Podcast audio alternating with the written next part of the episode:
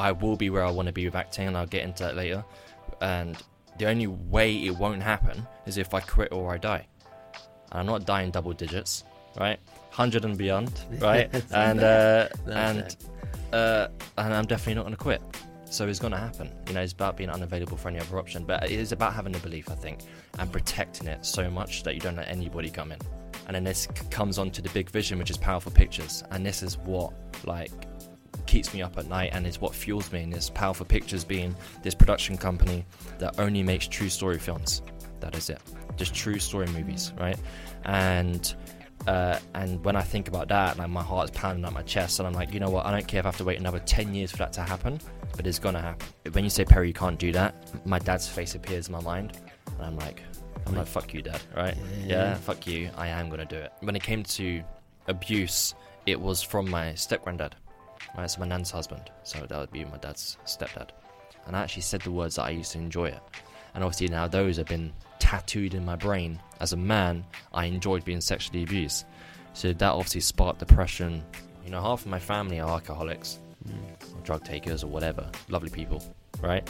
Yeah. But they've got their own traumas, and that's their coping mechanism. And I'm like, I could have just as easily gone down that road. Can you move? Keep moving forward. Be unavailable. My business partner said this once. He goes, "I'm unavailable for any other option." If you could speak to your step-granddad now, today, what would you say to him? So if my step-granddad was alive now, I'd ask him.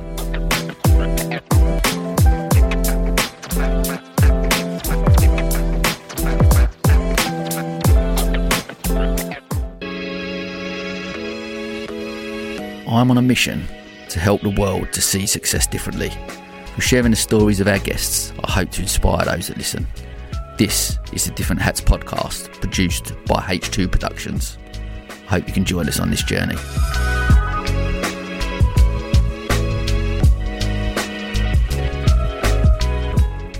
Okay, I'm just going to say something about one of our sponsors, Rivervale. The world of cars, vans and minibuses is often a pain point for many of us. The hassle of finding the right vehicle, let alone looking after it, are all more things to add to our lists as busy people. Rivervale's mission is to make motoring manageable, and that's why they provide leasing, purchasing, servicing and vehicle management. So whether you have one family car or a fleet of vans for your business, Rivervale are your trusted vehicle supplier. Visit www.rivervale.co.uk. Okay, let's jump back to the podcast. Okay, welcome to another episode of the podcast. I'm delighted to be joined today for this special episode, once again, by my wonderful co-host, the lovely Jo Baldwin. Jo, would you like to maybe introduce our special guest today? I would love to. Thank you, Sam. Great to be back again. Awesome. And share this space with you. Thank you for asking me. Must have been okay last time. It was awesome. Okay, today I am really thrilled to introduce Perry Power. Ranking over 60 million video views and 260,000 followers on social media, our guest today raises awareness of intrafamilial child sexual abuse and inspires survivors to break their silence. He's an actor, charity co-founder, writer, speaker and coach with a passion for telling stories that need to be told. We are delighted to welcome today Perry Power to the podcast. Perry, how are you? I'm fantastic, other than sweating. It's hot, but I love it, mate. I appreciate you having me on and giving me the platform to share my story. Amazing, so. Yeah. Mate, look, we sort of spoke briefly offline before, and I think I speak for anyone that was at the Acumen Business Convention, and as I was pretty much blown away by your talk, and I reached out to you straight away, and you know, really grateful that you responded and at the time to sort of come down, because I was really keen to get you on the podcast. For me, one of the things with the podcast is about, you know, sharing people's stories and their life stories and what we can learn from them, and you have got such a powerful story to share, and really, really grateful for your time. So thank you, mate. It's going to be it's going to be great. Now look, we're going to jump sort of straight in. I've sort of mentioned on a couple of episodes with this podcast, this series especially, we're trying to do something slightly different and a little bit thing with our life in 60 seconds. So we're going to kick things off straight away if we can. Just want to tell us a little bit about something from your childhood that's helped to shape who you are today. But we're going to go 60 seconds on the button, and then we're going to delve a little bit up into it after anyway. So right. Yeah, go for it, mate. So it's going to be one of my earliest memories, and I was sitting on a floor in the living room of my flat in Chiswick in West London, and I'm watching at the time. Didn't know it was a TV. It was just a box, right? And I remember watching it, and I'd see two people on it. And I remember in my head, didn't know what acting was, didn't know what films was, didn't know what TV was, but in my head I was like, I want to be on that, right? And I always remember that. It's so strange, but I remember just being, I want to be on that.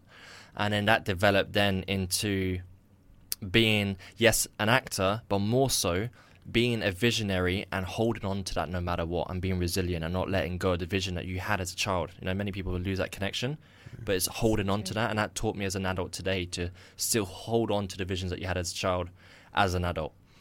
Love that. Brilliant. And bang on the 60 seconds. Look at that. 6 seconds to spare. Mate, that is awesome.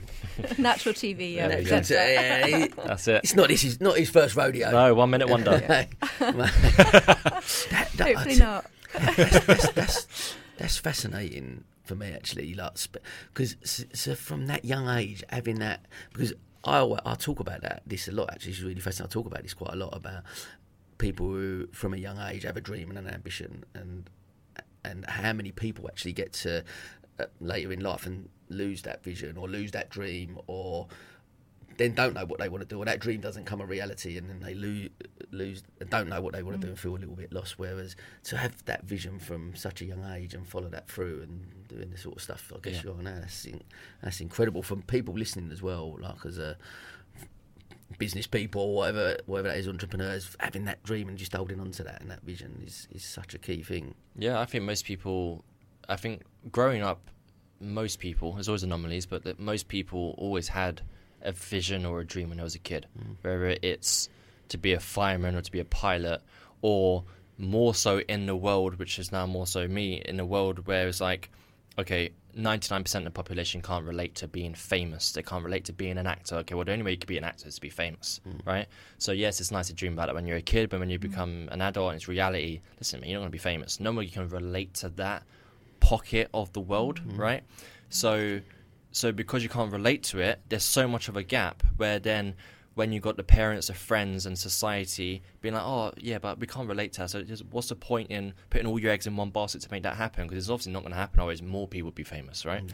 Or be an actor, be the singer, right? Be the athlete, whatever it is.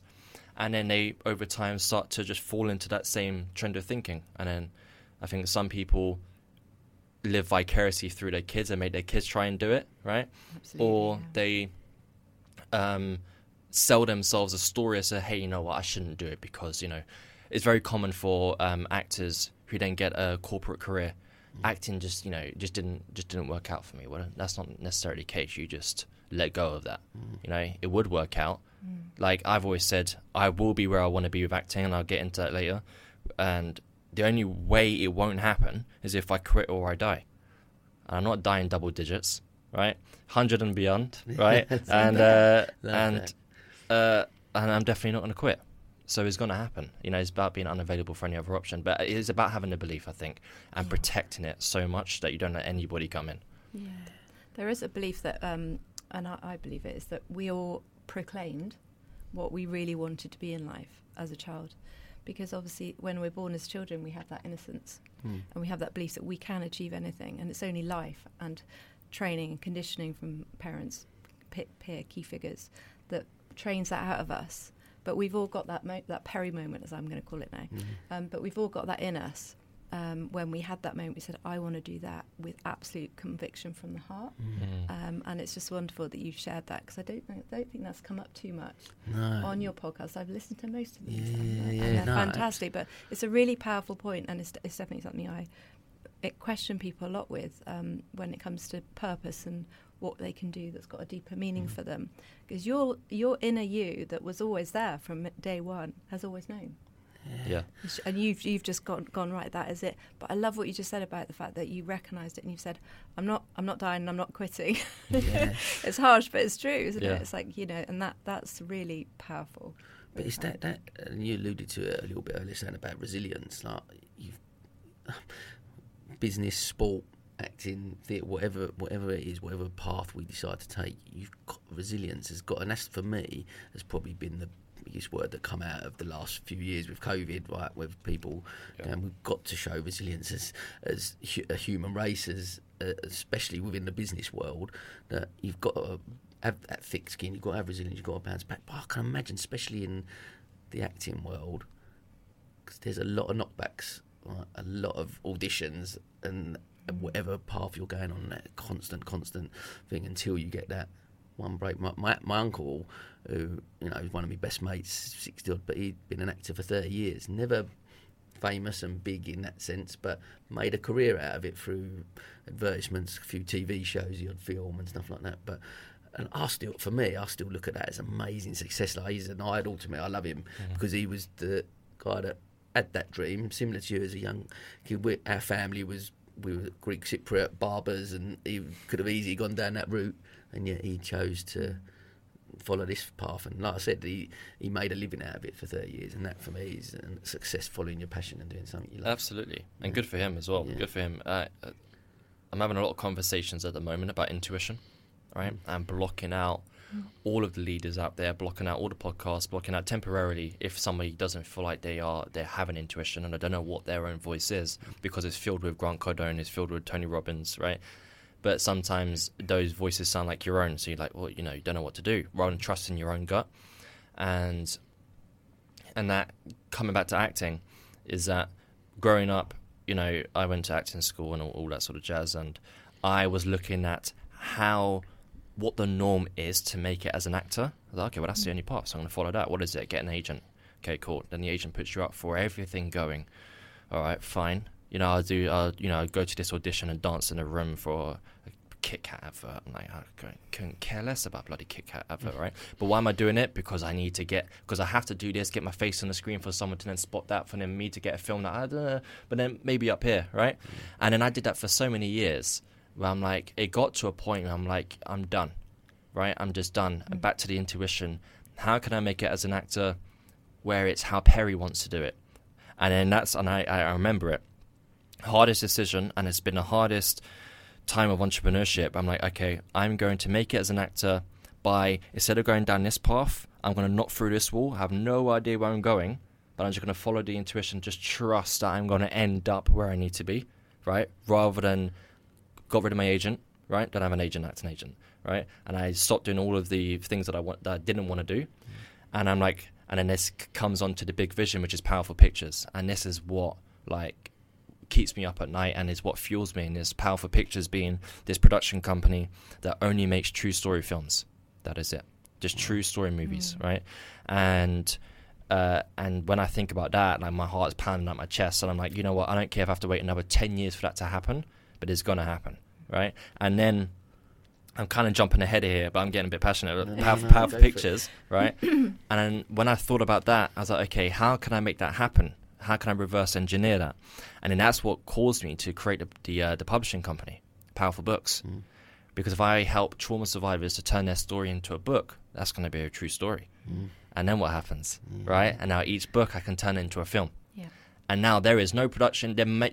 As far as I'm aware, and I'd love it for someone to bring me one. I'm like, okay, cool. Yeah, that's fantastic. But when we talk about the big boys, there's no production company out there that's doing that, right? They get pictures of scripts onto a piece of paper, onto their desk. Okay, yeah, that sounds great. No, that's not good. But with us, we don't need any unsolicited pictures. We don't need anything. Why? Because we're generating our own stream of true life stories that deserve to be told. Right, and now I'm like, little Perry, inner child Perry, just wait on a little bit longer, because you're going to be able to do exactly what you want to do. But it's the long game, which not many people are able to put up with. They want it to be doing it tomorrow, which is why they do all those little acting things and take out acting, replace it with whatever is more relevant. But I'm like, if you just give it 10 to 20 years, right? Give it 10, 20 years, you'll be exactly where you need to be. There's a couple of things there I want to take out. One, the level of self-awareness, I guess, from someone, because how old are you now? What you took? 28. For someone of that age to have that level of self-awareness, I'm 44. I don't know, even if I'm at that level, you know what I mean. So I'm just thinking that that level of self-awareness to be able to have that. And especially in a society, actually, what you allude to there, especially in a society where we live, where you can have anything tomorrow, can't you? Yeah. Amazon, go on, bang, I want that, get it. It comes the next day. There's no... We're living that fast-paced world where delayed gratification is not there. It's not anything... It's something I try and teach my kids about, but delayed gratification, like actually holding on for something, sticking to something that you really believe in and you love and that you really want to achieve and you want to get to. But it's gonna, and seeing that far away and knowing I'm going to get there, but there's a long journey to get there. But just holding on to that, such a brilliant message, I think, for any whatever business you're in, whatever you're trying to do in life, right? Just trying to keep hold of that. The other thing that jumps out of that explanation of your life so far is that you were told that it has to happen that way, and you opted for another way. You chose your own way and chose to define it. I think this happens a lot with business, with culture, with society. Mm. We get to say, well, if you want to do that, you've got to do this. You've got to follow these steps. We both know a young actor. Yeah. Who's trying to make it. And he's exactly the same as you. Something has landed with him. And I'm sure you helped when you had a chat with him. But he has decided that he's doing it his own way, and that is it. He's not going to do kick adverts either. But that we can apply that to life, I think. Mm. You know, so much of life that we get told, well, if you want to get that, you've got to do X, Y, Z, and or there's a time frame. Or if it hasn't happened by now, one of my visions is to live in California and have a business out there, mentoring and speaking. But I get told quite a lot because it hasn't happened yet, and I've been saying that for 15 years. A little while, but it's okay. It's not going to happen, or, oh, haven't you given up on that dream? Mad people say that. Oh, well, I'm sure you just forget it by now. Like, how am I going to forget it? It just might not happen the obvious way, or the way that generally you'd say that would happen. I think that's really a powerful message. I'd be keen to see, like, do you have that from external people, but also having a voice sometimes? Do you have that self-doubt? Does that ever come into your mind to go, oh, actually, do I go on another path? Or are you just 100%, I've got this vision and nothing is going to stop me from getting to that? For acting, I've never had a doubt. Other things in life, I've had some doubts, you know. But when it comes to acting, I've never had a doubt, ever. Mm-hmm. I grew up with a father, and lovely man, controlling in many ways. But he didn't approve of the acting path because it wasn't. You can't make a living from it. Again, that my dad didn't have a contact list of famous actors. You know, his lists were cleaners or working in, you know, business, but not business owners, but just employees. That was his contact list. Mm. So why is he going to believe that his son can be an actor, right? So he was doing the best that he thought he could by trying to steer me down a path that where an income could, you know, is more secure. Mm. And I think I got daddy issues, right? And I'm very much if you say I can't do it, when you say Perry, you can't do that, my dad's face appears in my mind, and I'm like, can you swear? Okay. Yeah, I'm like, fuck you, Dad, right? Yeah, fuck you. I am gonna do it.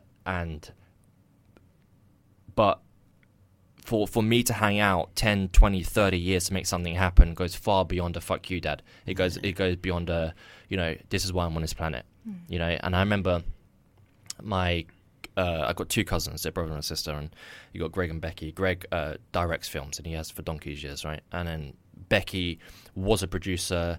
She doesn't do it anymore. But I remember as a kid, I don't know how I was, maybe 10, 11, 12. I wasn't older than that. I remember my mum took me to have coffee with Becky. And at that point, she was very much in the industry as a producer. And I remember saying to her that I want to act. And she said to me, and I always remember this, sticks out. She goes, if there is an inkling of anything else that you also want to do with acting, don't act. Because acting is the hardest profession you can ever break into. And there's something else that you want to do, like I want to act, but I really also want to do this. Like, I don't know, be a policeman, right? Then just be the policeman. And I remember when she said that to me, and I didn't go away and think about it. In that conversation, I was like, no, I don't care. Like, I don't care how difficult. I don't believe because something's difficult is a reason maybe why you shouldn't do it. No, it's just more of a reason to find that little hole in the wall and just smash through that, you know. And so when it comes to that, I've never had a doubt. I can't put it down to like a recipe or this is what you should do. To it's just in me. You know, I can't. No idea. Do you think it's a physical feeling? Because I don't know. I think that feeling I'm getting the sense is like your physical. It does take it's over in your heart. Yeah. It's a physical presence. Yeah. It's not just a thought in your head. No. Which can be whimsical and be like a cloud and just flit off somewhere. Yeah. It's like a feeling, isn't it? It's a feeling. It's conviction. Absolutely. I two things here. I've always got a thing whenever I think about. Because I'm a massive visionary, and I could be so content just sitting there where people need a phone. I can just sit there and close my eyes because my whole brain is movies. Whenever I need to think of something, I go into a film and I see the scenes, whether it's my future or something else.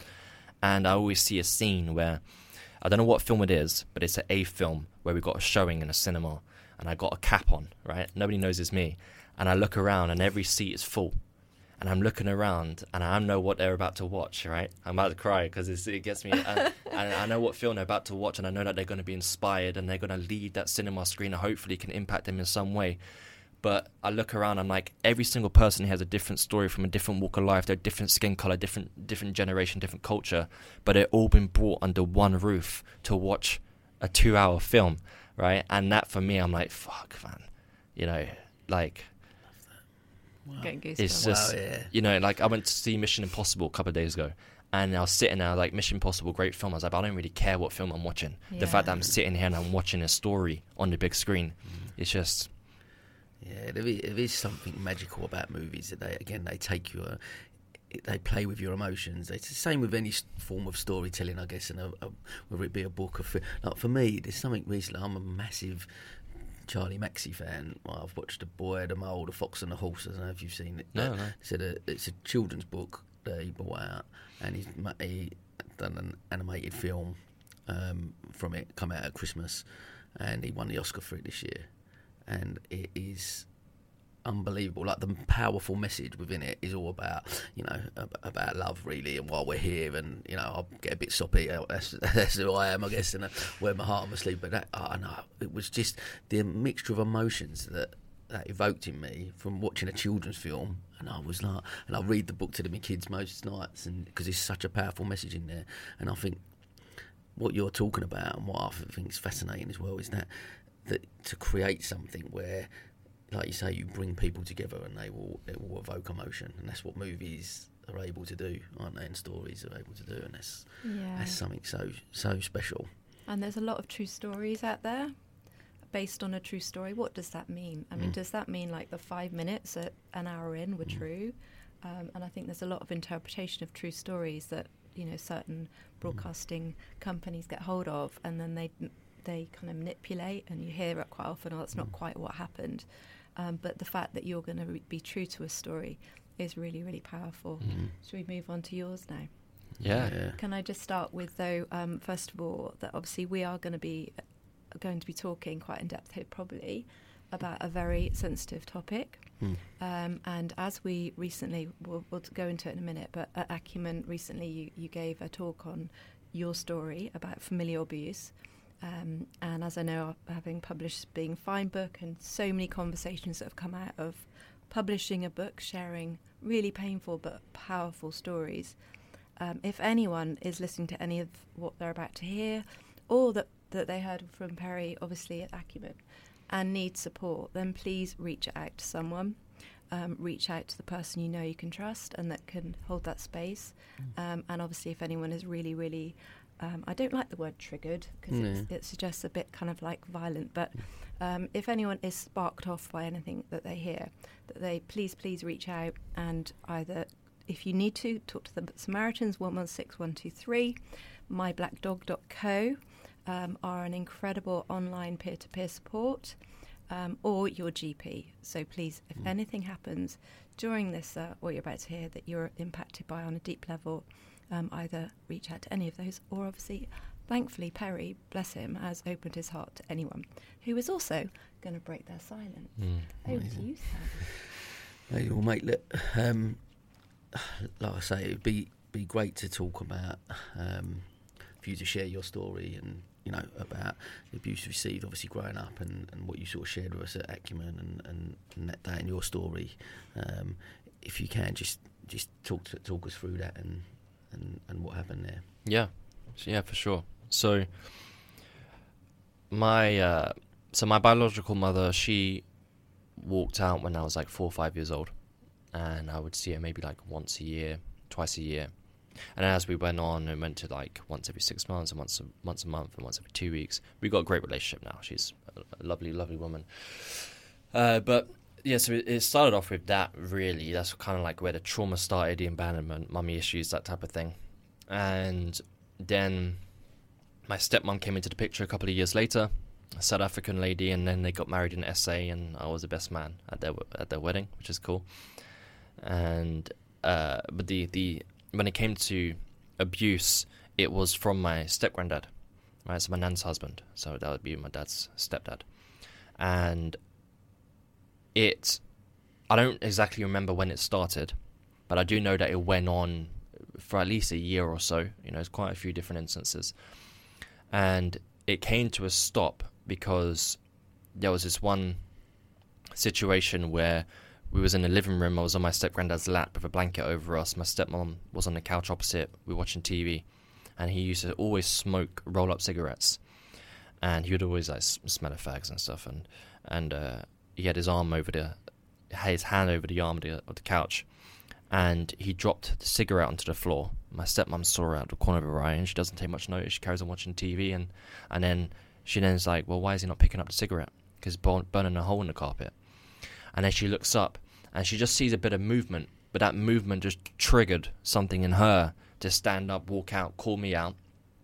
She then takes me home, and she tells my dad. My dad confronts me, where he was actually going to have a go at me, right? And my stepmom was like, "Well, why are you going to have a go at him? He hasn't done anything wrong."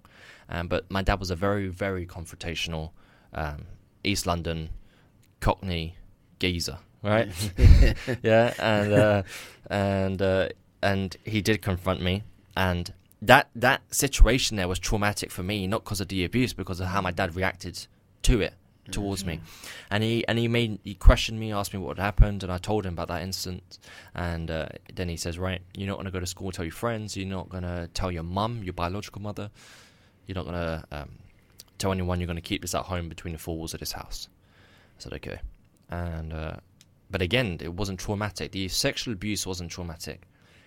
I was never penetrated or anything like that. It was more just sort of hand movements towards me, right? I never did anything to him. It was always him to me. But I just thought it was like I just thought it was love. I didn't think anything of it. Mm. And obviously the grooming came into that, you know, taking me to the pub, let me drink his Guinness and stuff like that, right? Things I'm not meant to do to position him as the cool guy of the family. But my dad was the villain, he's the hero. Mm. And so that just all played into that. But as we then go on, I'm about like 11-ish, but at that point, I then never went round to my nan's house again. And I grew up. Then I knew what sex was. Then I knew what sexual abuse was. Then I realised what had happened. And then the inner demon started to grow of, you allowed that to happen, Perry. You know, you did tell your mum when you went to her house, your biological mum, you did tell her. She like nearly collapsed to the floor crying. And then I said to her, but to stop her crying, I said, "But Mum, I enjoyed it." And I actually said the words that I used to enjoy it. And obviously now those have been tattooed in my brain. As a man, I enjoyed being sexually abused. So that obviously sparked depression and everything growing up. Wow. Mate, I mean, thank you. Thanks again for sharing that. A couple of things. I'd like to go back to that point, I guess, where you tell your dad and those are mostly you talk about the trauma from telling your dad. I'm just keen to tap into that a little bit more. Like, how does that land with you? Would you have a good relationship with your dad up to then? Was it, and then what was it like after that period? I don't have much memories of when I was a kid. I really don't. My memories kind of like, there's more memories as a teenager, you know, which I can get into between a relationship between me and my dad. But before the abuse, I have snippets, kind of like my thing with I want to be on the TV, that type of thing. And it's like a handful of them before then. So I don't remember much. But my dad,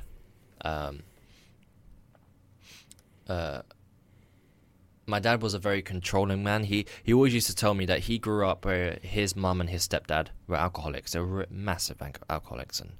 And he would be at the house and he would cook the dinners. He would clean the house for them to come back. They didn't really show him love in the way that he wanted to. And they had no control over my dad, right? If he was to go away for a couple of weeks, I don't care. So my dad always said to me that he parented me in a way that he wished he was parented. But then how that came across to me was, if I ever wanted to go out with a friend, I've got to tell him who the name is, who's his parents, what's the numbers, this is the time that I'm going out, but this is the time you come back. If you're a minute late, you're grounded. And I spent more time in my bedroom. And his thing was, he would, off to your room, and I can't have anything in the room other than pen and paper. That's why I'm a good drawer, right? Because that's all I did. And all I had was pen and paper. And my dad he would hold grudges, and if I had ever done something wrong, I don't speak to my dad. He would never speak to me. Even if I tried to say something, he would ignore me. And I wouldn't be able to come out of my bedroom. If I wanted to go to the toilet, I have to ask permission, right? Can I leave my bedroom to go to the toilet? And sometimes I remember, like, if I wanted to really, let's say it's gone a couple of weeks and I haven't spoken to him. And it was crazy when you really think about it, right? And I would have to write a letter. I wouldn't have to, but that's how I found worked. I'd write a letter and then maybe I'll slide it. Or I'd leave it in the kitchen and then give it a couple of hours, or later on that day he's read it and then he says, you can come out your room now. Then we give each other a hug and then I'll say, I'm sorry, Dad, and he goes, okay, and then back to normality. And that was very much the punishment teachings of my dad as a father. I can really see why the Breaking the Silence came out, because obviously that's what you did, wasn't it? It sounds like you lived a lot in silence with your dad, rather than being able to. And I've heard your story of when you got robbed in the park by the kids, and you went back home, and it was always about the fact that you got kind of disrespected, rather than let's talk about how you felt.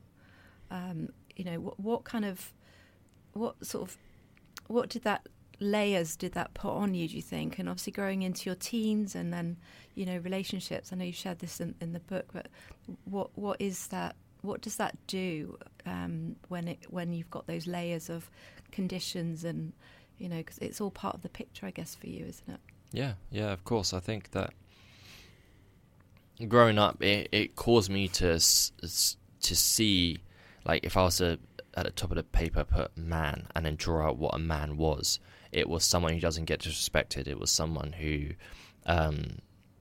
basically was my dad. Like when I got mugged, my dad said to me, you never let anybody disrespect you like that again. And which is crazy, because I was like, well, what should I say? No, even if you brought out a knife, which is common in London, you know what I mean? But I think that the good thing is, because I could have easily turned into being a guy who bullied other kids at school, right? Because in a way, because I love my dad so much and I hate to put him in a certain light, in a way it was almost like there was a bit of bullying, in a way, between me and my dad. And so I could have become the bully at school. I could have beat up boys at school, because then that would make me be the man that my dad wanted me to be. Now, there's always been thoughts in my head to play out that character in life. Luckily, and that's all I can put it to, that never happened. I've never been in a physical punch-up in my entire life, right? I'm a lover, and I always have been. But in my mind, I've beaten people up, right? Because that's my dad. That's my dad, and that's kind of there. But I'm like, Jesus, it's like, somebody punches me in the face and then I say sorry to them, for my face being in the way, right? Right? And... so I've always had that part of me, and I still put it back to that Perry, that Perry that somehow was like, you can penetrate me to a certain degree, I can put masks on to a certain degree, but I'm still going to be so present where I know that I'm wearing the masks to a degree, right? And I don't know what I can put it down to, but it's, it caused me to be at uni and drink a lot, but it never caused me to drink so much where I became an alcoholic.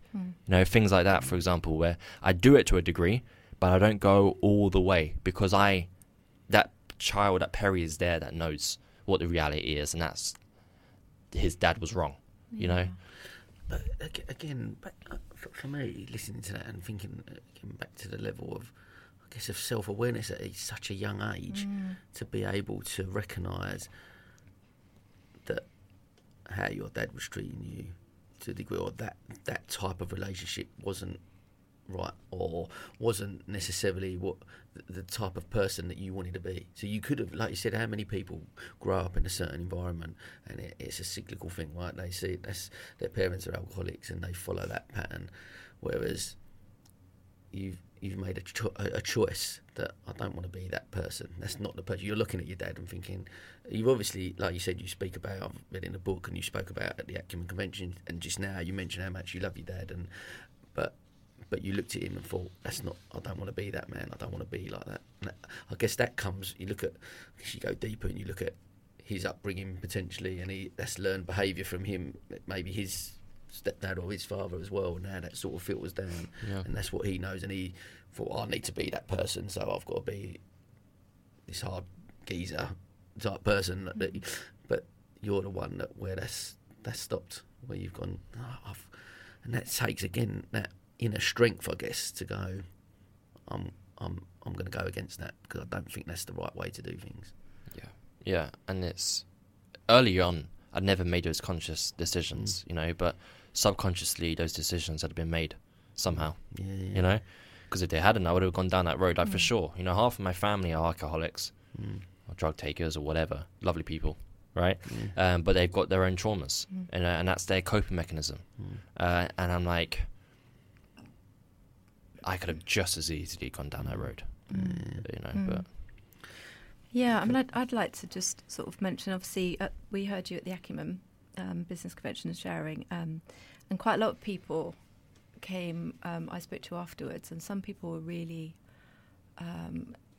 everyone was impacted, obviously, on different levels, but some people actually were really quite, almost slightly found it so difficult that they found it offensive, and only from a point of, obviously, we can only come from where we're at, but obviously it triggered in them, it sparked off in them some hidden emotion that they just couldn't cope with. And what I'd like to just come on to is, obviously, your TED talk got banned, which is really interesting in itself. And just quickly, if we could just tap onto the fact that familial abuse isn't talked about much, and people do find it really difficult, but I feel like it's an important time to just talk about that. And just, could you just explain a bit about that, what you experienced, and also what you think is happening there on a bigger picture of why that TED Talk did get banned, and why, in a way, you were trying to be kind of hushed up, again, I suppose, arguably. But can you just share a little bit about that? Because I feel like it's kind of really important. Yeah, and it's interesting because it's 2 or 3 months ago, I had a woman message me on Instagram, a screenshot of her TED Talk about child abuse. And hers was unlisted as well on YouTube. She goes, they've done it to me too. She goes, how did you get yours listed? I was like, I created a campaign. I banged on their door, like, hey, pack it in, right? List this. And so I done a TED Talk, that was about my story. And it was interesting because it was in partnership with a university, and then it was like ready to be aired. And then the guy, the organizer, reached out to me and said, hey, just to let you know that your TED Talk is done, right? But they have said that because of the nature of the content that they've unlisted it, but here is a link so you can at least share it with people who, like, directly, as opposed to it going viral. And I was like, huh, okay. And then for a brief moment in time, maybe for like a 24-hour period, I just sort of forced myself to just be okay with that. And I think I woke up the next day, I was like, you got to be kidding me. I said, absolutely not. And then I reached out to the guys, and I said, hey, you need to get these guys to list it, because I was bang out of order. And then they said, yeah, no, we agree, like, but they're just not getting back to us, and the communication has stopped. And then I gave it maybe about a week, and nothing had happened. I was like, okay, now I want to take over. So then I created a change.org, change.org petition, and explained the whole story. And then just absolutely spammed the hell out of social media. And I think it was wasn't more than a week, couple of days. And then get an email from the organizer. So, hey, Perry, we're not too keen on the fact that you took control here. But we have gotten back from them. They said there's been a big misunderstanding. They didn't ban your video. It was just temporarily unlisted. It was in a queue. But I was like, okay, let's just say that is true. But then it doesn't explain why the communication prior to that was, your video has been done, here is the link for it to be viewed privately. There was no, it's in a queue, here's a link for now, but give it X amount of time. There was no, if that was the case, then that communication was extremely poor. But the fact that it happened with the other person a couple of months ago, I'm like, I don't know about that, you know. And, of course, it's a sensitive subject, and we understand that. But as we alluded to offline beforehand, and the fact that you was able to break your silence and share it in a book, share it online, share it via social media, that, like you said, how many people have you given the permission to be able to come out and do that? That were living in trauma, maybe, that are suffering in silence, suffering on their own, and you've given them the permission to be able to come out and do that. Like that, that's changing people's lives, right? That, like, why would people not want? Why would organisations not want that to be a thing? There's a platform there. There's a mechanism and a tool to be able to share to a wider audience, and trying to then silence something. Like, I can't understand this. Yeah, I know. And it's, even if TEDx, that fully wasn't their intention, I'm like, okay, let's just say that is the case. Use this as an example to better your communication moving forward with other people. Yeah.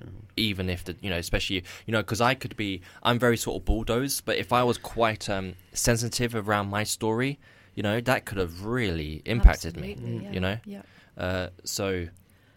But I think that, when it comes to this topic, it's like people they won't just sort of jump to sharing it, but people are more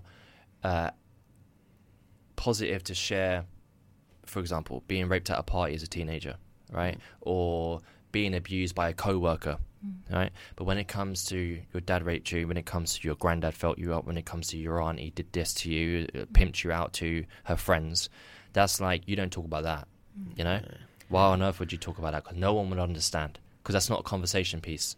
Okay, so you was raped at a party, okay. Well, I can't relate. I can't then come back to you about, I know how you feel because my dad raped me. That's like a... Yeah. You know what I mean? Yeah, and I think the word loyalty comes in, and a lot of people really struggle with feeling disloyal by sharing what happened, disloyal by admitting that was abuse. And also disloyal to living and past members of the family by actually saying, well, that happened, and defining it. The family unit, especially culturally, society, is seen as this kind of cocoon of safety, of rules.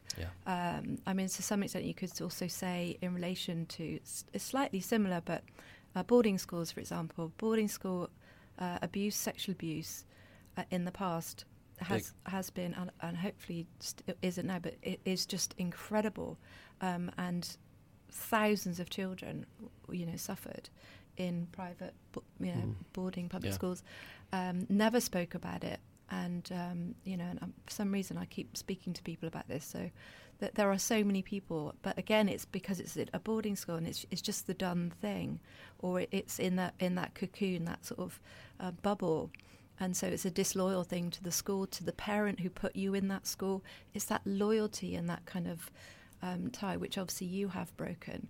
Sam asked a question earlier, which I'd love you to share on, because it's such an important part of your story, is that just talk about what the impact you've had and the amount of people that have come to you since you broke your silence about their own. It's been quite incredible, hasn't it? Yeah. Well, if we look at today, it's at least 150 million video views now, over 400,000 followers across Facebook, Instagram and TikTok, and my Facebook group, about 5,000 members, growing between 10 to 100 people a day joining that. All right, and these are all the examples of, like, I don't share, I'm talking about a topic where you would, like, for example, if I saw a reel of a cancer patient, right, overcoming, love that. But I wouldn't follow them primarily, for me, because I don't relate to that, right? If I had gone through my own battles with cancer and then I saw it, I'd be like, wow, I get it. boom, connection. I'm definitely following this person, right? Most of the time. So for someone to follow me where I talk about intrafamilial abuse and I talk about sexual abuse and I'm talking about trauma survivors now broadens the scope a little bit, it's like most of the people are following me for a reason because they connect. We've got silent followers and we've got loud followers. And I think that ever since I sort of broke my silence for the third time, the first time was to my ex-girlfriend, second time was at a business conference, and then the third time was via video, just blasting it on social media. And then when I got that first bit of feedback within that 24-hour period of somebody in America saying, hey, thank you for sharing that, you know, it's basically helped me, a similar experience. I was like, wow. I shared my story for me just then, but now in his world, I shared it for him. Yeah. You know? And then, and that was 2018. And what, I'd like to ask, like, what was the key factor, like, for you getting to that point? Like you said, that first initial point of sharing your story with your girlfriend. What was the turning point for you? Like that key factor that made you go, I'm ready to share this now. Can you pinpoint that moment where you went, I feel ready to open up about this? Yeah, for sure. So I'll give a bit of context leading up to the moment. So the sort of backstory, it kind of. My dad went down a path of becoming an alcoholic. Like he's chosen, you know, he'd drink vodka as if it was water, you know, getting in his 2-3 litres a day, right? And he became... I moved out of home when I was 19, so I wasn't living at home with him. But when I would see him, I can tell, you know. And when he was drunk, he would just have an eye squint ever so slightly. My stepmom never caught on, but I could always tell. And I growing up, used to fill up the vodka bottles with water so she wouldn't find out, right? And that was our little bonding thing between me and my dad. And you know, because if I didn't do it, I don't love him, type of thing.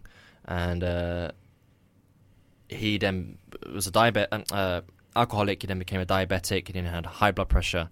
And then June the 1st, 2017, paramedics get called to the house because he was having trouble breathing. They said that they need to even out his blood levels. They're going to take him to the hospital. He had a heart attack in the back of the van, and he was 48. And when that happened, June the 1st, 2017.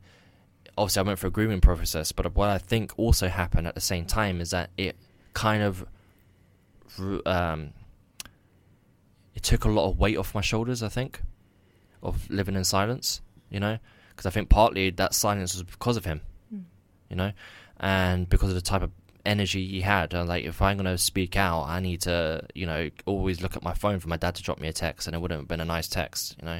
So there's always that anxiety there. So when he passed away, I had no more dad, and I feel like that had a huge part in putting me onto the path of allowing myself to reflect. And then I came across a video by Lewis Howes where he brings out his book Mask and Masculinity. Ellen DeGeneres asks him, "Hey, why did you write a book?" He says, "Because I was abused as a child and I grew up wearing masks." Then that was the moment when I was like, "Okay, all right, I know I've been." I didn't know it was masks. I never articulated it in that way before. For me, it was creating a character, right? Because of acting, and when I moved to a new location, I created a character, Perry Power 2.0. This is a character people are going to know. He slept with loads of girls, but I was a virgin, right? He didn't care about anything. He's going to rock up to lessons 2 hours late, doesn't care, right? And that was and I did that until people believed it. Part of that reality became true. I was like, great. But I was like, this isn't Perry though, right? And those were the masks.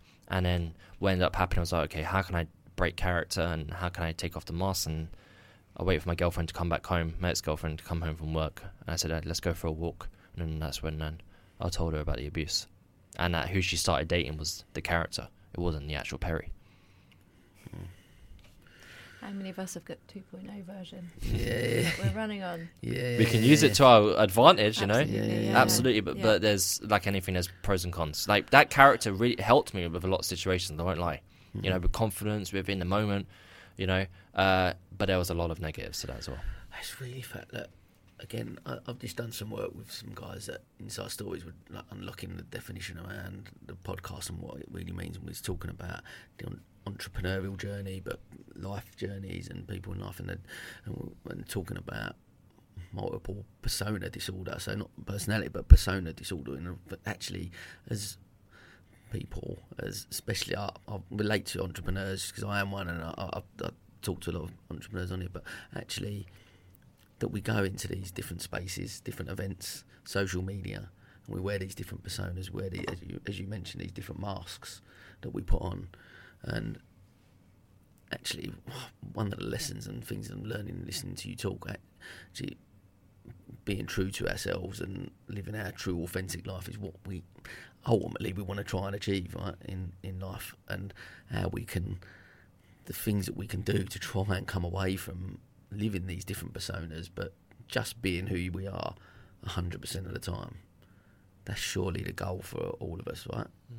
Yeah, I believe so. It's the only way you come back to intuition, following your own path, where you know, that's why you get people who are completely broke or don't have a house, but they're happy, why? Because they're in alignment with themselves. And you have people who are rich who aren't. You know why? Because they're not in alignment. So I think it's everything. Yeah, no, I just was going to hit on, like, the word consciousness, which has come up a bit. It seems like you kind of, at a very early age, you developed your conscious awareness to know when you're being truly you. Because I think the idea of us being real and being, I don't think a lot of people know who they really are, but we can tell when the voice that we're listening to and the voice we're acting upon is the real us. Does that make sense? Yeah. It's a feeling that you can't explain. It is, and it's got a different, I think it's got a different presence. It's got a different tone, or a different feeling, or a different resonance, I would suggest. But that's the key to all of it, because obviously it's all you and it's all us, and every persona we create is all us. But the real, the one that is true to ourselves and are true to our intuition, that has a different voice. And it sounds like you really tapped into that voice really early on, which some of us are, you know, still searching for. Older than you, and still, like, you know, allowing ourselves. I'd say we all know it exists, but allowing that voice to be the leading voice is a really quite different way of living life. You know, and it's really, I've heard, you know, you and I have spoken many times, and but it's just really, really powerful to hear that. Yeah. Cool. We're coming up to, I just want to interject now just with our second part of our life in 60 seconds, if we can, and we're going to do this is the next part of the thing. So I just want 60 seconds, tell me about a challenge you faced in your life and what you learned from that experience. I'm going to time him again. He's on that. He's a pro. Don't need it. Come Not on, we don't need it. Right. Yeah, we love professional TV actor here. So, a challenge that I had in my life was when I was about 5 or 6 years in entrepreneurship. I was living in a house with no furniture, sleeping on the floor in a sleeping bag, and it was me and my dog. And I had just given up a business that was generating about, I don't know, 5,000-6,000 a month, roughly. And I left that to my old business partner, because I come to a point where I'd realized after 5 or 6 years of going into business to finance a way to act, I hadn't once stepped foot on a stage or stepped in front of a TV, in front of a camera, right? So I was like, what's going on here? So I left the business, and then that was the darkest year of my life, because even though I know what I wanted to do, I still felt like I lacked purpose, I lacked drive, I lacked passion, and, you know, suicidal thoughts was through the roof, and I ended up putting my dog down that same year as the darkest year of my life. But what ended up coming from that was the book and was the charity. I had to absolutely have my back against the wall. I'm going over 60 seconds here, but listen, I had to put my back up against the wall, but just the absolute definition of back up against the wall. You know, I had debt letters through my car was clamped outside the front, you know, and I had to have my back up against the wall so much where I'm like, where on earth do I fucking go? I've got no money, debt through my ears, where on earth do I go? I was halving my dinners with Amara, my dog, right? Starving, but pride, I didn't really want to ask my family for food, because I'm like, well, you should go and get a job, because I don't understand. I'm like, I can't get a job, right? I can't. Because did you feel like getting a job would be quitting? In a way, like, I've never, the longest time I've ever had a job for was, I mean, but this was before, whilst I've been in entrepreneurship, probably for like a couple weeks, you know, because I'm like, why am I remember one of them was a recruitment consultant. I'm like, why am I getting people from calling up these guys in India to go for this job in Switzerland for cars, I'm like, and I'm spending my whole day doing this when I know for a fact I can be spending my day trying to build a brand or trying to do a business or going or building relationships with agents or with managers or whatever. And I'm like, you know what? I'd rather go and live on the street. I really would rather live on the street if that means that I can free up the time to focus on why I'm on this planet. I just could never, ever do it, right? And it's the physical presence. Like, I would I would go so far as, I remember this one time I was with my ex-girlfriend, and it was a recruitment job, and I quit it because it was 2 weeks before Christmas. And some people can look at it as being very, very selfish, and yeah, sure, okay, but I was walking towards it, and I was literally visualizing so many ways of me dying that day, right? So I didn't have to go into work, right? And I remember walking towards a building, I just stopped, and I just looked at people. I remember seeing two people walking in to the door, right? And I visualize what that day looks like compared to what could I spend today doing that I know that that I'm going to be doing in 20 years time. And I just turned around, walked back, right? My girlfriend was in bed. She's like, "What are you doing?" I said, "I've quit." And I remember that was a dreadful day, right? It was not a fun day, but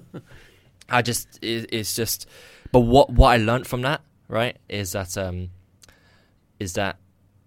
sometimes you have to put everything down. If you know you're not doing what you want to do in life, sometimes you have to put everything down. Everything, right? And, parents be like, "But Perry, you don't have kids." Okay, I don't want to, I can't speak on that. But put everything down to then realize, hey, what can I actually pick up here? And it's just trusting that intuition. Yeah. God, this is amazing, really, because look, there's lots of things I take out of that, but not from a... From a business owner's point of view, how many times are we? A couple of things that one, when you're on your knees and you're really struggling, but the belief that actually, I know that I can come back from this. I know I can, again, back to that resilience word, and you go, I know I can. I've got to get out of this. But actually, what's a really fundamental thing I take away from that? Actually, looking at what you are doing, and if it's not serving you, not serving your purpose and why you're here. Taking that away, put that down. If that's not serving who I am and not doing what I believe I'm on this planet to do, put it down and walk away. Because actually, from pride, there's a lot of people from pride. Well, I can't do that. I can't put that down, because that's feeding that part of my life, and it's a bit scary if I just put everything down. And like you said, you was right at that bit where you no money, no food. And you're right back up against the wall, and having that, just holding on to that thing, that purpose and that drive, blows my mind. Yeah. Because ultimately it affects our physicality, doesn't it? And for you to have all those dark thoughts, literally just looking at the door of the office building, to have you to think about how you could end your life, it's just incredibly sad to hear that you were just so desperately unhappy. But it creates that, we hear this as kind of a common theme with every author in that book. It's just, they got to a point where they physically felt they were completely lost, which is kind of a weird anomaly, because it's like a feeling of something that being lost, which you associate with the mind. Mm. But it is that, isn't it? Which is so powerful. I'll be just to tap in a little bit. We talk about obviously challenges and dark time, but you refer to that part of your life as opposed to, like you say, people hear your story would, I guess, assume naturally, even writing out these questions, assume that you would talk about the trauma of your childhood and the trauma of them maybe breaking that silence and what that looked like. That would be my assumption. Would that be fair to think, like, maybe other people would look at your life and hear about your story and go that? But when you talk actually about a really dark period in your life is not related to your trauma. I find that quite really, really interesting actually to listen to. I don't know what your thoughts are on that. Well, I guess it's like the knock-on effect. Sorry, Perry. No, Karen. Well, it happens quite a lot for people, I think, when there's something that happens that is like a time stamp, and that's the moment that sparks off the trauma, creates the trauma or the anxiety, whatever. But the repercussions and the impact of that and the darkness, the depression, whatever it is, can happen way after, sometimes decades after. Mm. Robert Gord, he was 70 when he realised he'd been depressed all his life, and that his mum had been giving him heroin to keep him happy. He didn't realise that until 70 years of age. Wow. It's incredible, and obviously that moment and the... So, what we'd like to do during this podcast, obviously, talk about success in a second, but just to finish off, but just to sort of segue into that, if there's anyone listening to this, Perry, that relates to not necessarily all of your story or part of it, that feels in that sort of moment of difficulty and hasn't broken that silence, can you just offer something that you can share with them that would help them to kind of do it themselves, and also the next steps they can then take to move forward, which you obviously have done, which is amazing? Yeah, so if someone's listening and they're living in silence, then the first thing to do is about the action to take, and then about who you can become after that. So the action to take is not to hear my story and follow what I'd done, which is Ted and my ex-girlfriend, because if she would have rejected my story or would have given me pause and just looked in the other direction, in her head she's thinking about what to say because she doesn't want to hurt my feelings, but in my head I'm like, is she trying to figure out if she should still be with me because I was abused, and it's not about what's true, it's about what we perceive to be true, right? So then it's like, okay, now I associate my truth with rejection, even if she's like, no, that's not what I thought, it doesn't matter, I've already decided that's the truth. And then I can go live in the rest of my life in silence now, because now I have an experience which wasn't great. So my thing is, if you're living in silence, break the silence to yourself first in as many different ways as possible, and then you tell someone else. So instead of telling your partner, try number one, break your silence to yourself in 11 different ways, then on try number 12, then you tell your partner, because the person who you'll be from try number one compared to try number 12 is going to be night and day. One, you're seeking validation, right? You don't have that much power. Over here, you're not seeking validation. You're in full power, right? Because you're telling it from a different place. And all the different ways you can break the silence is it comes down to how can you express what you went through. It could be writing a journal. It could be writing a poem. It could be choreographing a dance piece. It could be going to a pottery class and then making a cup.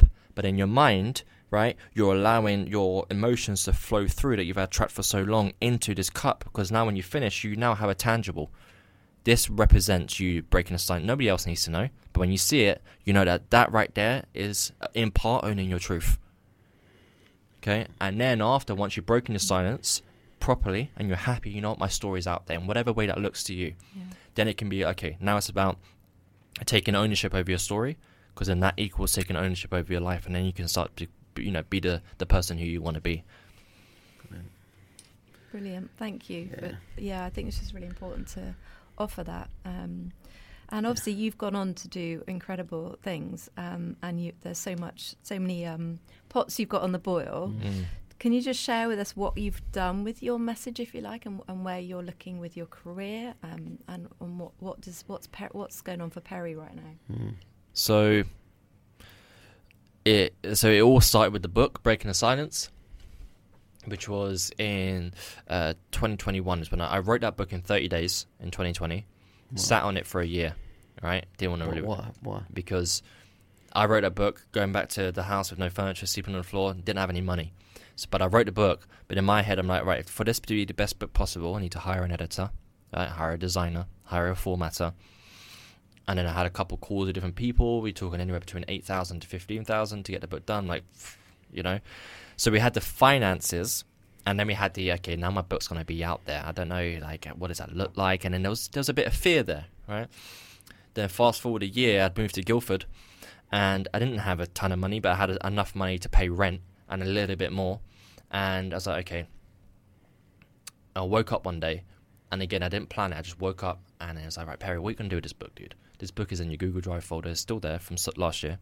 Still got the same fears, same worries. You still can't afford to hire anyone. So what are you going to do about it?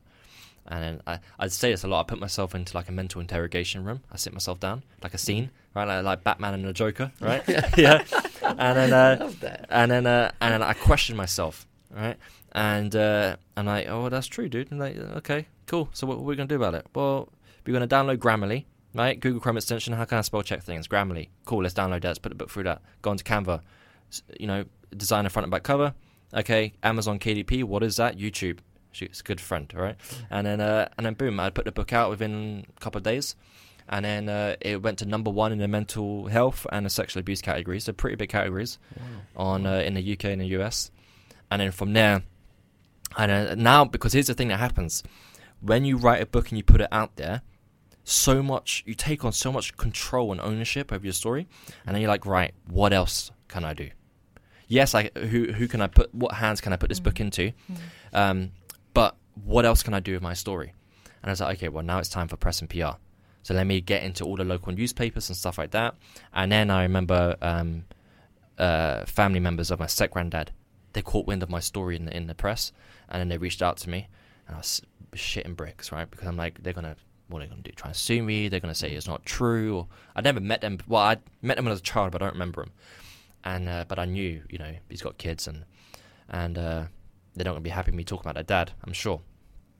But then they reached out to me and said that he abused them all too, and that they that I have their full support. So then from the book, then came the charity in America, We Rescue Kids. So we give free mental health care to child survivors of sexual abuse. We basically pay for child therapists and partner up with children when we get referrals. And then from there, then I just started building my audience. I think that was the main thing. I was like, I don't know, because I'm a big business guy, right? Yeah. I was like, but if I'm going to make money from this, it needs to be from a way where whatever I'm making money from, I would do it for free if I was a billionaire. That's the only way I can do this, yeah, I love that. Right? Yeah. So I carried on just being broke or just whatever. And you know, from that house, when my dog passed away, I remember I came back in and slept in a dog bed and most horrible day of my entire life. And then I woke up the next day. I was like, right, I can't be in this house anymore, because if I be in this house anymore, I actually don't know if I'll be here, because there's Amara. There was this one time where I was driving back from Tesco's. I went there to go and get bread, and I realized 40 minutes later I was still sitting in the car with no bread. I was like, right, I need to get back home. Driving home, coming up to the petrol station, and I just like visualized driving into the brick wall. But I was like, but Amara's at home, what's going to happen to her? You know, she's like my best. She's the only girl that's ever been in my life for, you know, for everything and anything, right? And I'm like, what's going to happen to her? I'm like, oh, best get back home to her. As soon as I open up the door, as dogs are, they're jumping all over you. I'm like, damn. And it's a bit like Afterlife, you know. And then she, yeah, and then I from that house and then moved to my auntie's house, but slept on the couch for months, right? And but still, I'm like, all I'm going to focus on now is just putting out content, reels, sharing my story, helping as many people as possible break their silence. And I'm just going to trust in the universe that my path is going to align. Whatever happens is going to happen, but I'm not going to control it. What ended up happening, people didn't ask me, hey, can you help me write a book? And I'm thinking, oh, do I charge for that? I'm like, oh, but I feel so shit charging. And I would give like feedback and stuff and advice. So I'm like, come on, Perry, like therapists charge. You know what I mean? Mm. Sure, you're not a therapist, but what is the end goal for a therapist? To help us survive a hill. That's the same goal as you, but you just got your own way of doing it. So just charge. And to a certain degree, I still have that now. Don't get me wrong, I still have that. But I have to come over that. And now I have a book writing program. And, you know, Bonnie, we launched her book last month. And she said that writing her book brought on more healing than 10 years worth of counseling.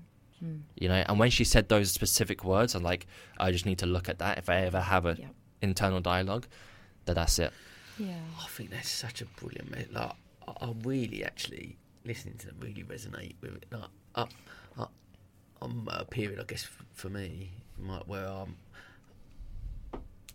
never had that financial freedom. But as a businessman, I do okay, make some money here and there, but you do, and I love giving. I'll give so much to communities and do the stuff I do, and I'm passionate about that and love that, believing in that process.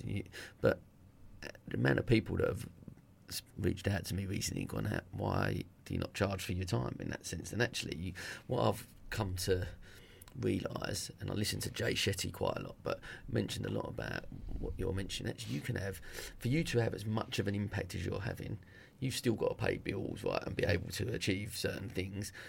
Doesn't mean that you necessarily want to become a multi-millionaire to buy a Lamborghini. Maybe you do, I don't know, but I guess my understanding of what you're trying to do, you can only have that much, you can have more of an impact if you're getting paid to do things, to be able to achieve more. You can have more of an impact, in fact, support more people to break their silence and achieve more within the, and bring more goodness to the world. But by you making money to do that, that's not a bad thing to do, right? Yeah, but exactly. You know, like it's definitely a huge, people, as you said, Jay Shetty, they all talk about, you know, like you have to charge for it, otherwise you're going to have to go to a corporate career, for example, right? And then you don't have the time to, but me now finding a way where I've earned income from from Powerful Books, I'm like, okay, so I don't have the financial stress, and I've had that for nearly my entire life, and it is fucking, it's hard. Yeah, it's difficult. It is difficult.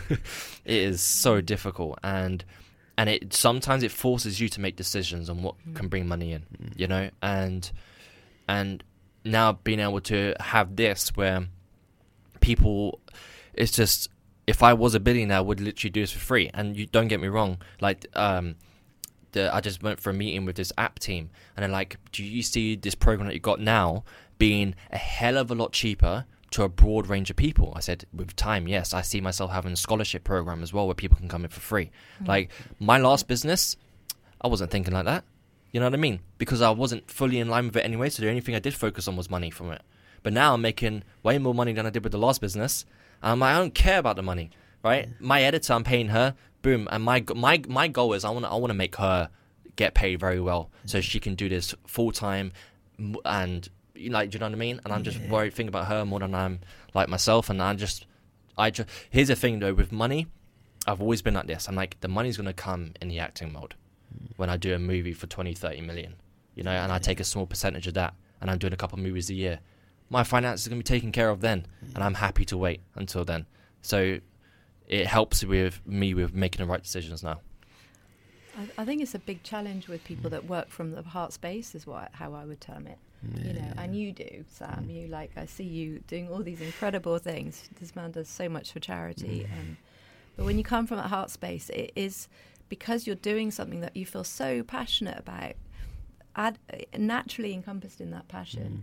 You know, and ideally, we'd live in a world with no money, kind of, maybe, anyway. But we don't. And actually, also, I think that there's a real importance about value. And you've got to value yourself, and that means keeping a roof over your head, putting food in the fridge. And so if you don't have that own value about yourself, then what does that say? And we can create our own life anyway. Nobody's judging, really. We think we're people being judged. You know, I've been mentoring for 15 years now, and I've just really getting my head around the fact that actually, I can charge. Not only can I charge, but if I charge certain people, then I can mentor other people for free, which is what you're saying. Yeah. And that, for me, is the ideal scenario. So it's really important that you value what you do. Yeah. And also, you can tailor that like you've done. I remember having that conversation with you. Do you remember? This was way back when you said, oh, well, I just love doing this. I said, but Perry, you need to earn some money too. And the thing is, what you bring to it adds different value. Because there are loads of people, you know, helping people publish their books, but what you bring to the table adds a new lot of value, and that has its own monetary value, because that's the system that we live in. That's it. Yeah, and I will confidently say that no one out there is doing what we're doing. No one. Yeah. You know, we're not. I don't even like to put on a title that I'm a publishing company, because when I say I'm a publishing company, then boom, people have expectations, because it's what publishing companies do, right? And I'm like, no. I kind of say that with a coaching program. Yeah. You know, with how we are. Yeah. And you know, we'll guide survivors from the beginning steps to figure out what their story is, figure out what their message is, figure out the book structure, and then boom, then you start draft one. All whilst having so many coaching calls and workshops to help you on your healing journey. I'm like, there's no one doing, you know, what we're doing, and It's creating a lot of impact. Mate, it is. It's incredible. It really is. It's, like I said, it's inspiring to hear.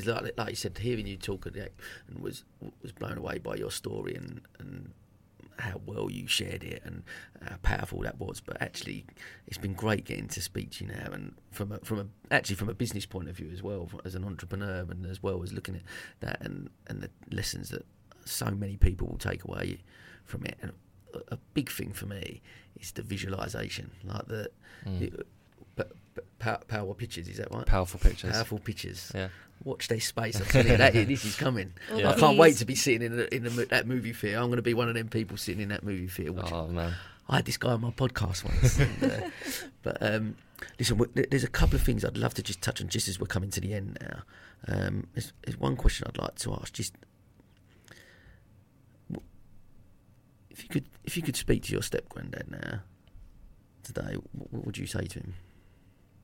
No, I'd say, what's your story? Really? I have my own version of what his story is. He grew up in his parents died, I think, and then him and his brother went to an all-boys Catholic boarding school. His two sisters went to an all-girls Catholic run by nuns, and they were physically abused. One of them was deaf in one ear because of being hit on the side of the head. And then my step-granddad and his brother, who was questioned by the kids to see if he, because loads of reports came out that the school just shut down one day, just closed doors one day, no notice, nothing, right?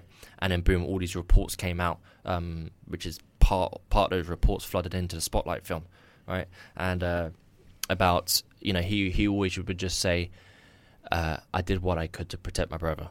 That's what my step-granddad used to say whenever he was questioned about the abuse at the school. And that's all we would ever say.